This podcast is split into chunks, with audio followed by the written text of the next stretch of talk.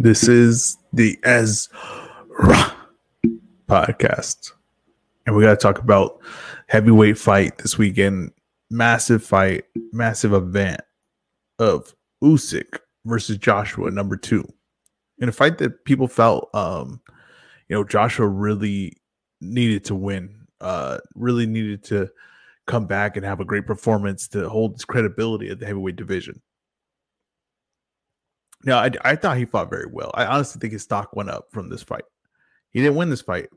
We know that, but I think his stock went up. I thought he, I thought he showed his skill, showed his ability as a fighter, and he beat a, a problem for a lot of guys. Like to me, uh, it it didn't eliminate him as like a guy that could possibly beat Fury, or didn't eliminate a guy that could possibly beat Wilder. Not saying he would beat those guys because those are very tough fights, and I could easily make an argument for those guys beating him. But it just showed me that this guy does have skill. He does have ability, and he is humongous and hits very hard. I see all those things. But when you're fighting Usyk, it it might just be like honestly the worst matchup for him. And I explained this in previous podcasts before. Is when you have uh, it happens in the NBA, happens in the NFL.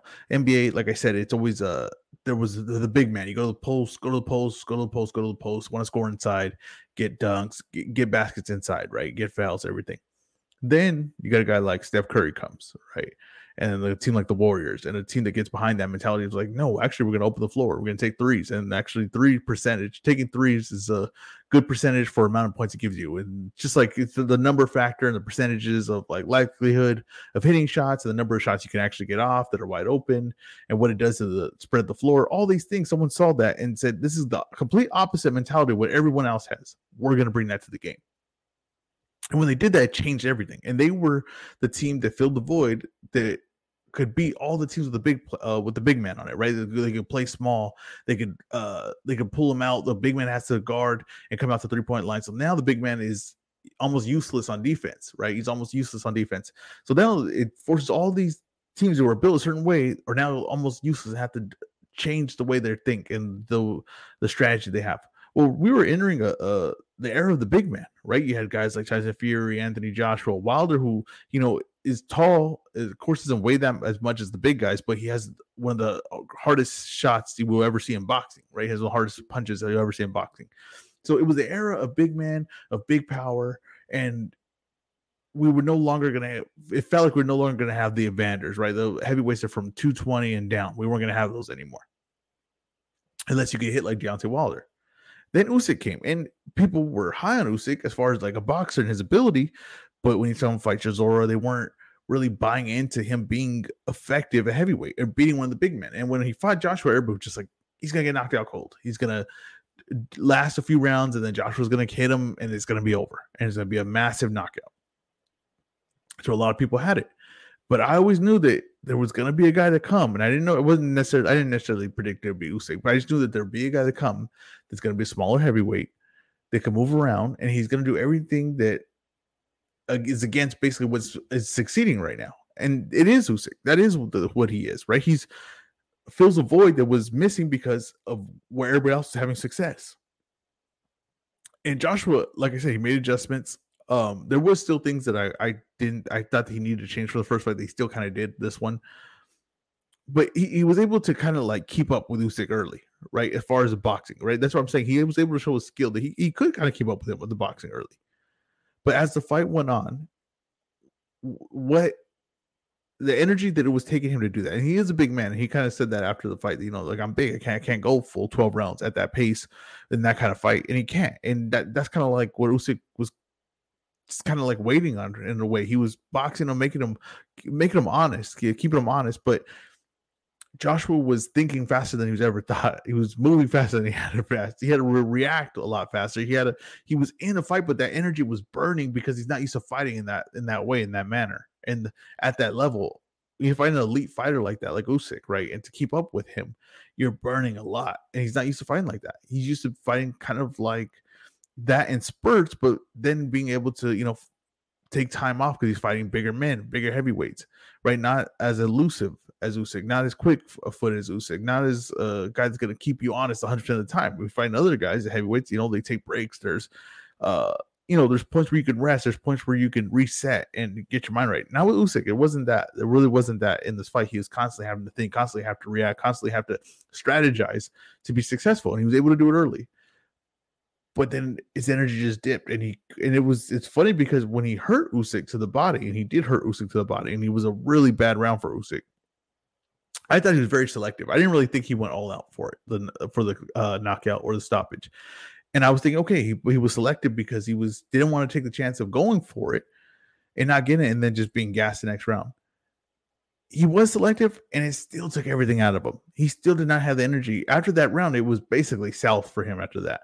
That was his opportunity to get the stoppage in the fight. And that was he had boxed up until that point to get to that opportunity and he couldn't seal the deal. And from that point on, Usyk really took control of the fight. Joshua could not keep up. He was no longer being able, his technique was no longer being able to keep up with Usyk. There's a thing when you fight a guy at a certain level. This happens in the gym a lot. Um, a guy who's a certain level gets in with a guy that's a lot higher, and he keeps up for him like two rounds. Two rounds keeping up with him, but it's taking everything for the lower level guy to keep up for that long. It's taking everything. I'm talking mental exhaustion. I'm talking about physical exhaustion. It's taking everything from him to keep up with that pace. Now, the guy that's the high level he's just working. This is what he's the normal speed he's used to being at. It's almost like if he's running a marathon, this is like his normal pace. This guy is sprinting. The other guy that's lesser to keep up with the skill level is sprinting. Joshua was sprinting the first few rounds, like to, uh, tactically. Even if you don't think he was that active, or you don't think that, uh, you know, he wasn't like a high punch rate, just to keep up and stay in position and not in the the strategic things that were happening and the, the sudden footstep and moving back and then moving forward and all those things, he was sprinting and Usyk wasn't sprinting. Usyk was at his tempo, was at his speed, he was at his pace. And he kept that in the second half of the fight. And Joshua just dipped and it was just done. And he could not keep up. And it was just the way I predicted that Usyk, Joshua would show things, he would show new things, he would uh, have some success. But Usyk would take the second half of the fight. And that's what happened. He takes the second half of the fight he outboxes uh, Joshua, starts to put it on Joshua a little bit, and Joshua just did not have what he needed uh, to keep up with that pace. He was never going to do it. It was one chance is when he hurt Usyk to the body, kind of needed to get him out of there. And I thought maybe he was being selected, but maybe he wasn't being selected. Maybe he just didn't have the energy to move faster than what he was doing, or the pace he was putting it on Usyk, or the shots he was putting on Usyk. That that burned him out. It's all he had left. That was the that was his last chance in that fight. Now, the things I didn't like that, that Joshua did, he still kind of stood in the middle of the ring. And the flaw with that staying in the middle of the ring, kind of staring at Usyk, is see Usyk's movement, right? When you stand and you just look at him, you're allowing him to move all over the place. You're giving him endless possibilities of where he can move. He can move to your left, to your right, back, forward at an angle. He's at that point, he's a queen on chessboard. He can do whatever he wants. He can move wherever he wants. Now, if Joshua takes a step back, this limits the direction that Usyk can move because Usyk's gonna have to come towards you. So he's either gonna come straight towards you, or he's gonna come at an angle. He's gonna come straight towards you from your right side or straight towards you from left side. But you're gonna be able to see where that movement is, right? So you're eliminating his possibilities. Now, if you go towards him, he's gonna have to move backwards or around you, right? You're eliminating the possibilities, right? So that eliminates possibilities of punches or the possibilities of where he's trying to place you for a punch or possibilities where he's gonna faint. You eliminate those things when you're either moving forward or backwards with Usyk. But when you stand around, you're just allowing him the open chessboard to do whatever the hell he wants. And that's what he did. He allowed an open chessboard and Usyk to be as creative as he wanted to be with his movement, as uh, fluid he wanted to be with his punches, do whatever he wanted, timing, set up shots, uh, set up openings. That's what Joshua did. And that was a big, big mistake in my part. I thought he had to either be moving forward or moving backwards. He had to make Usyk uh, get on the move, or make him earn the space, or make him uh, be defensive and get out of an area Joshua didn't do that at times. Now that could have been a cardio thing where he's like, I don't have the cardio to be moving my legs back and forth like that. It gets especially against a guy like Usyk. I know there was a lot of comparisons of people saying uh, when I see the strategy of like moving backwards, I think people thought like, oh, he's gonna fight like the Andy Ruiz fight. That's not what I was saying. He's gonna fight like the Andy Ruiz fight. Now that was just showing me that maybe Joshua could do something like that, right? That him moving backwards and fighting, taking a step backwards and fighting, isn't uh, something that's unknown to him. He's done it before. It would have to be in a different way to get Usyk, but the reason why he couldn't fight like that, he could fight like that against Andy Ruiz, but not like Usyk, right? Where he could just move around and think, it's because he's able to box at that level with Andy Ruiz because Andy Ruiz is not skilled enough to close the gap, right? So you could be a lesser boxer and still outbox Andy Ruiz and win on your back foot like that. No, but what Joshua needed to do was take a step back, one step back, and make Usyk cover that ground. And if he's gonna score uh, points on you, he has to put himself in danger with you being set. That's what Joshua needed to do. And then if he wasn't doing that, he needed to jab his way in, right? And not um like a bum rush or a bull rush, whatever you term you want to use, not like that, because he does that, then you just kind of open yourself to Usyk, and you Usyk is way too skilled to just be fooled by like an amateur technique like that. It's just it's just not going to happen, right? You get and and you know that his shots mean something to Joshua. It's not like he doesn't have any power to his weight division. No, his shots kept Josh could keep Joshua honest. So he couldn't do that, but he could step forward with a jab, step forward with a one-two, and get Usyk off his spot and make Usyk move around the ring. And you are coming forward with your momentum, but you couldn't stop in the middle. When he stopped in the middle, I thought that, that he was really in trouble. He's another thing too is he still kind of was trying to do his head movement, his upper body movement, getting kind of low with it. It was a at, at points I seen that was like okay, there there was things that were working positive from it, but I still think that that was reacting too much to what Usyk was doing, and that was taken away from Joshua being able to uh, make Usyk pay when he stepped in. I thought that that would kind of just allow Usyk to get in because you're in a position where you're moving, but you can't really work off of it. Now we've seen the Joshua the body shots were very effective, and he didn't do it consistently in the fight. But when he did put the body shots in, um, you just seen the success he had. But it's just like I said, if you couldn't get, he had it all was in the round where he hurt Usyk to the body to get him out of there. He couldn't get him out of there, and that was the end of the fight. Usyk is a very skilled fighter. He's very comfortable at this weight now. Like he's really settled in at this weight. You could see he could take power, right? He's taking at Joshua's big shots. He's a heavyweight. He's not a guy. He's no longer a cruiserweight going to heavyweight. No, he's a heavyweight and he's a legit heavyweight, and he's possibly the most skilled heavyweight. And now we have to see if he's going to fight Tyson Fury. Tyson Fury, who's retired, unretired, fighting Ngannou, fighting Chisora, fighting uh, the guy from um, Game of Thrones. He's fighting everyone, right? Besides, you know, real fights. I imagine, and like I just how I predicted that that night Tyson Fury would come out and say, "Oh yeah, I'm going to fight this guy." And that's exactly what he did because Tyson Fury's not really retired. He's definitely going to take this fight. It's definitely going to be for a lot of money. It's definitely going to be in Saudi Arabia or Dubai or one of those areas. And I honestly want to see it because I right now I'm leaning towards uh Tyson Fury just because I seen what the body work did do to Usyk, and that's exactly what Tyson Fury was saying going into this fight, he showed an example of him hitting his trainer in the body and saying that Usyk wouldn't be able to withstand that. Now, Usyk, if for the one thing he showed, right, is that those body shots did have effect on him. And Tyson Fury is, to me, uh, a, a little bit looser than Joshua. Like not, not, not a, a, lot looser Joshua, I think, with his with his offense. And I also think that Tyson Fury could kind of match Usyk with athleticism. Now, maybe not 100% like what Usyk could do. No, of course not. But he's moves pretty good for a big man. And I think Usyk fighting a big man that can move like that might be a lot of trouble for him. I really want to see this fight. I'm very interested in this fight. And if for some reason Fury doesn't make this fight, Fury doesn't want to fight or come out of retirement, and the WBC decides to, and I know people were saying you can't do that. WBC can do whatever the hell they want because that's what the sanctioning bodies do, and the WBC is a sanctioning body, so they'll do whatever they want. But if they give the belt and put on the line against Deontay Wilder versus Helenius, and Deontay Wilder wins that, I love seeing Usyk versus Deontay Wilder. I think that's a great matchup. It'll be a um, it'll be a tightrope walk for Usyk if he, if he can avoid that massive right hand the whole fight. And I think it'll be very interesting and give Deontay Wilder this uh, massive chance that I don't think a lot of people saw coming, right? That he could fight for the undisputed heavyweight title. So those are the possibilities after this. I still think Joshua's in a in a fantastic spot. I still think he's a very skilled fighter. It wasn't like he got uh, knocked out or stopped or anything like that. He just lost a boxing match. He got out skilled.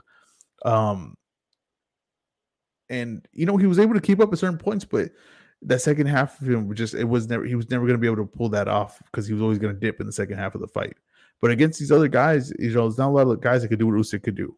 And I still think he's a very interesting matchup for Fury. I still think he's a very interesting matchup for uh, Wilder. I would wish they would make that fight. I wish they could sign that, you know, the next fight uh, for Joshua. I think that's an amazing fight. I think there's a lot of money behind it.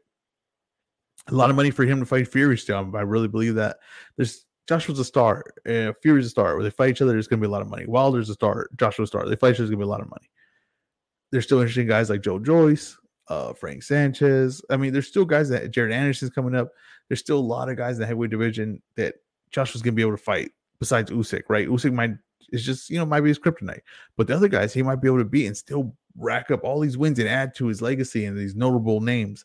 So we're gonna see how it plays out. But the heavyweight division is to me in a very good spot. Now Usyk said he only has only wants one fight left against Tyson Fury. If that's the case, I mean I just hope it happens. I think that um, just the matchup alone just be very interesting to see the way it plays out and just see how everybody kind of sees it going into the fight and what we learn going out of it. I did want to talk about the undercard. Um, we can start off with Hrgovic versus Zhang, and a fight that I'm honestly got to tell you, Zhang's a lot better than I ever thought he was. That's uh, sometimes you just miss on a fighter. I did not see it was Zhang. I think the fight where he almost, you know, uh, collapsed in the ring, kind of, sh- I thought showed me what level he was at, and that he was kind of just, you know, very limited, very limited at points. I did not see what he showed in this fight. I never saw that. I never thought he had that in him, but he he showed a lot of good things in this fight. He has a lot of power, a lot more skill than I thought. Now Hrgovic uh definitely at points looked like he was about to give in, looked like he was uh in a lot of trouble. You know what? I didn't pull up the Usyk uh I gotta pull that up out of respect. Um it definitely uh looked like he was in trouble and his, just his demeanor alone looked like he was almost like like it was almost like if he was gonna mail it in, like just like I, am I'm, I'm done. I'm I'm I'm gonna call it a day. It's honestly what his face looked like to me. And the shots he were landing were big. And Zhang, the one thing I knew for sure is he hits really hard. And when he the shots he was landing clean on Hrgovic, I mean, they, they, I'm really surprised Hrgovic stood up to them. But Hrgovic worked his way through it, and in the second half of the fight, he started looking real loose and he was fighting a style that he doesn't usually fight. It's probably not a style he's really comfortable with, like boxing like that, moving around the ring like that. But he would got his opportunity when he started uh, seeing Zhang slow down and he started working and he worked his way back into the fight. And in the second half, I thought he took control of the fight uh, to seal the victory. But it was a very good, very close fight, competitive fight. It's just that uh, Zhang did wasn't the energy dip that I had seen before, but it was still an energy dip. And Hrgovic had survived the early on uh her the early damage that was taken, and he was able to withstand that. And he worked, and he worked his way through. In the second half of the fight, he really put it on Zhang and boxed when he needed to, move around when he needed to. And that's not Hrgovic's style. Like the really rich had to pull that out, but that wasn't something that he, I guarantee wasn't working to fight like that in the fight. He wasn't. That wasn't a plan. It wasn't a strategy. It was not sparring like that to say like, oh, he's gonna down uh, dance around and pick his spots and walk Zhang into stuff he had to pull that out. And to me, that showed that Hrgovic, to me, has uh, some better qualities to him and just shows maybe he's a little more wide range of a fighter. I don't think he's going to win elite guys doing that style, but he could pull out some things and maybe, you know, win him a round or two or survive at some points. He has those uh, tools in his bag. Now, Zhang, I think, is still a very interesting fighter, especially fights like that. And they were talking about Chisora. I love that fight. I love that Chisora is kind of just like, you know, whatever fights semi interesting will make it happen. Chisora's kind of like honestly, he's like he's just an attraction at this point. He's not really a credible heavyweight. He's just hey, this fight, this guy's kind of a decent name. I'm kind of a decent name. This is make it happen. I love stuff like that in boxing. Zhang versus Chisora, let's make it happen. I'm all for it. Smith versus um Bauderlique. Bauderlique? I don't remember how they say his name. I was gonna call him Botter. Smith versus Botter. I thought uh like I said, Bauderlique, I actually didn't break this fight down, but I was when I watched it. Well, one thing is Bauderlique, if he gets to be, be, able to set his range, right? If you let he lets you allow him to set his feet and pick his spots, he's a very effective fighter. And a lot of times in boxing, a guy like uh like Bauderlique, you you would uh you see the spots where he's weak at, and you would assume like, oh, okay, well, if a guy just does that, you know, this guy's no good, right? He's he the what Smith was able to do to him was push him back and take him off his spot. So you automatically think, oh, Barlick is no good. That's a huge weakness, right? But a lot of guys can't really, you know, that just depends. Can you take him off his spot? A lot of times in boxing, a guy only has one spot where he could be good at, and a lot of times. Uh, a guy is very good, but he only has that one spot. But he's able to get to that spot, right? He has skills to get to that spot. He has skills to keep the, at that spot. Now, Bauderlique, when I told you, when he can set his feet and does that, he's very good. But he doesn't have the skills to keep it there, and not at the level that Smith is. Now, when him and Smith were picking spots and staring at each other, and you know, trying to uh little chess match in the middle of the ring, I thought he was kind of honestly doing, do, getting the better of it. I wasn't surprised by that, but I knew that Smith had more to his game, and I knew that Smith could push him back or walk him into stuff or draw him out. You know, like he was just he had more uh, abilities in the ring. He was more comfortable in different areas of the ring. And when Smith just started pushing him back, Baruke had to adjust his feet and he couldn't adjust his feet fast enough to be effective. And Smith just really put it on him. And you can see Smith's power is really carrying 275 pounds. Um, this is a win that's going to age better for Canelo. I, I I'm sure people brought that up, but I just I was just thinking about that because Smith had such a bad performance against Canelo that I think people were just like, oh, he was trash, and we just people overrated him. I think that he's gonna get some decent wins at 175. Now I think Beterbiev is possibly like the worst matchup for him, but it's also interesting because Beterbiev is gonna give Smith what he wants. So it's like it's the worst matchup because Smith's kind of hittable. He's kind of come forward style and that's what Beterbiev wants. But to be fair, Smith wants someone that's not going to try to run away, that's going to be in his punching range, and he's going to be able to land his power on. And that's what Beterbiev's offer. So it has to make it to be a very good fight. I don't know if Smith holds up within the power of Beterbiev, but if he does, if he has a fight, is able to hold up to the power, then it could be a very, very interesting fight, very good fight. And I wouldn't mind seeing it. I think that's a very tough matchup for Smith, though. I do think that if they could match him up with Buatsi, I think that's an excellent fight. And I think a much better matchup for Buatsi than you know Bivol or uh which they were trying to make, right? And I think they're going to go with Buatsi versus Pascal. But if Buatsi gets past Pascal, I think Smith is a, a very, very good fight. Or the winner of Zurdo versus Bivol fight Smith. It's also there too. So there's 175 starting to pick up a little bit, and guys are starting to be on the right side of the street to make these interesting matchups, especially we get Zurdo Bivol. Uh, Badou Jack fought uh, Rivera. Rivera, I, I'm not too high on, but Badou Jack look, you know, his age definitely showed it. It was a Badou Jack fight. He struggles early, pulls it out late. And I the one thing I do want to use as an example, and I've had this argument with people, is older fighters, right? Uh, when they get when fighters get older, a lot of times you assume that they're gonna gas late. But to me, from my experience of watching fighting or just even seeing sparring and all that, a lot of times older fighters take a little, little time to start up, like an old car, right? Got to warm up and that's what kind of what Badou Jack did. And he's a notorious little starter throughout his career, even in his prime. But especially in this fight, I noticed it, it, it, took him some time to start warming up. He was getting hit with shots. He couldn't get this timing down. And once he started warming up, being the older fighter that he is, an experienced fighter, he was able to put it on Rivera. And once he did that, I thought he he won, uh, took the fight over and won it comfortably. Uh, in my, I didn't think I thought it was a competitive fight, uh, more early than it was late. But Badou Jack uses experience and his uh technical ability to win this fight. Okay, let's go to the next card. We got Figueroa Jr. versus Lipinets. I'm not going to spend too long talking about that fight. It went exactly how I imagined that fight would go. Uh, I told you it was a bad matchup for Figueroa Jr. He, him versus Broner was a much better matchup for him, uh, style wise, uh, ability wise, what he has left in the gas tank. But to me, Figueroa Jr. does not have anything left. I think he's done as a fighter. I think the beating that he took in the ring uh, wasn't necessary for as long as it was, but I knew that Lipinets was a lot fresher. I knew Lipinets is uh, really a problem at 140 pounds. He should have been there his whole career, and now they got him back where he needs to be. He looks very good, really fresh, and dangerous. And Figueroa ran into a buzzsaw in that fight, and I hope Figueroa is done fighting. And I know it's tough thing to say because that's how these guys earn their living. Figueroa, though, I know um, when he first started boxing was again in college and everything like that. I think he has interests outside the ring. That, and I think he's a very smart guy, but I just don't think he needs to take the damage anymore. His body cannot do it anymore. Let's go to the undercard, which I think was very interesting. Puello versus Akhmedov. And Akhmedov, who had the controversial loss against Mario Barrios, kind of has a similar fight against Puello, but I think he's much more active in this fight and gets to it a lot earlier. Puello, like I said, was able to pick his spots. When he's able to stand in front of you and pick his spots, he's very effective. He has a good variety of punches. Uh, kind of flashy with the shots. Akhmedov is more of a forward pressure guy, more like thudding shots. Not really a, a beautiful game, but an effective one. Effective one. I did think it was going to be very interesting because Akhmedov, the trouble I seen him have with Barrios was they had the front foot, right? And a lot of times I always feel that when a guy's southpaw and orthodox, the guy moving backwards has the advantage to me because the guy moving forward constantly has to watch where that forward foot is, right? The guy moving backwards gets to place his forward foot where he wants it. It's almost like a like a barrier around him, right?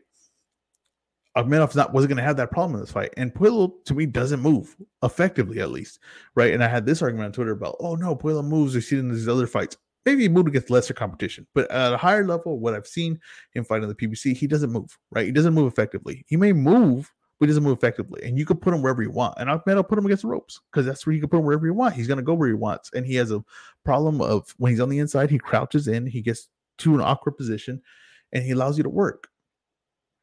Akhmedov uh, got to work. The problem is, I think, when what the judges were seeing is Puello shots are just flashier they just look cleaner when he lands and he's landing headshots. Akhmedov's uh, letting body shots. And you got to understand the judge's psychology is they're just not going to count. If you land a, a, hard headshot and a guy lands a hard body shot, the hard headshot's going to win in the judge's mind. That's more effective. That's the winning blow. And Akhmedov never he's working to the body, but the body you have to understand, and it's it's maybe not fair, but this is just the psychology of boxing and the scoring of how it happens. The body is a means to the end, a means to an end, right? The body is to break down an opponent so you can start putting it on him and maybe to bring bring down his guard so you get headshots. But the body is has to start flowing to either stop a fighter or to work your way up to start landing headshots. Akhmedov's landing good body shots. and He's landing good headshots, but he just never the bodywork never really led to what it needed to, where it broke down Puello, or you just started doing damage on on with headshots as well. And if you're going head headshots to body shots, the headshots are always going to win. I think the cards were very wide, but remember too, every round is kind of close, right? So if every round's kind of close and every round could be a swing round, well, that doesn't mean that 117, 111 is saying this fight wasn't uh, competitive. It's just saying that in all the close rounds, they were seeing it for one guy. If you have eight swing rounds, right, then one guy can have the score very close and one guy can have the score as a, a, complete shutout as long as every swing round he goes for one guy and the other guy's mixing up all the swing rounds. So a lot of times the score when it's wide margin like that you think oh well that's not right because that's not the fight i saw. The fight i saw was competitive. Well every round was competitive then that means you could see it every round for one guy. Then it could be a wide score. These are just to me common things where like people complain and say all oh, these things about the score i'm not saying this was a, uh, a good scorecard. I thought it was a close fight. I thought it could have went either way. It going to Puello wasn't like outrageous to me, but it wasn't a fight that I was exactly like scoring every round in great detail. I wasn't. I did do it for the Garcia Gutierrez fight, which is a fight that didn't need me scoring every round in great detail.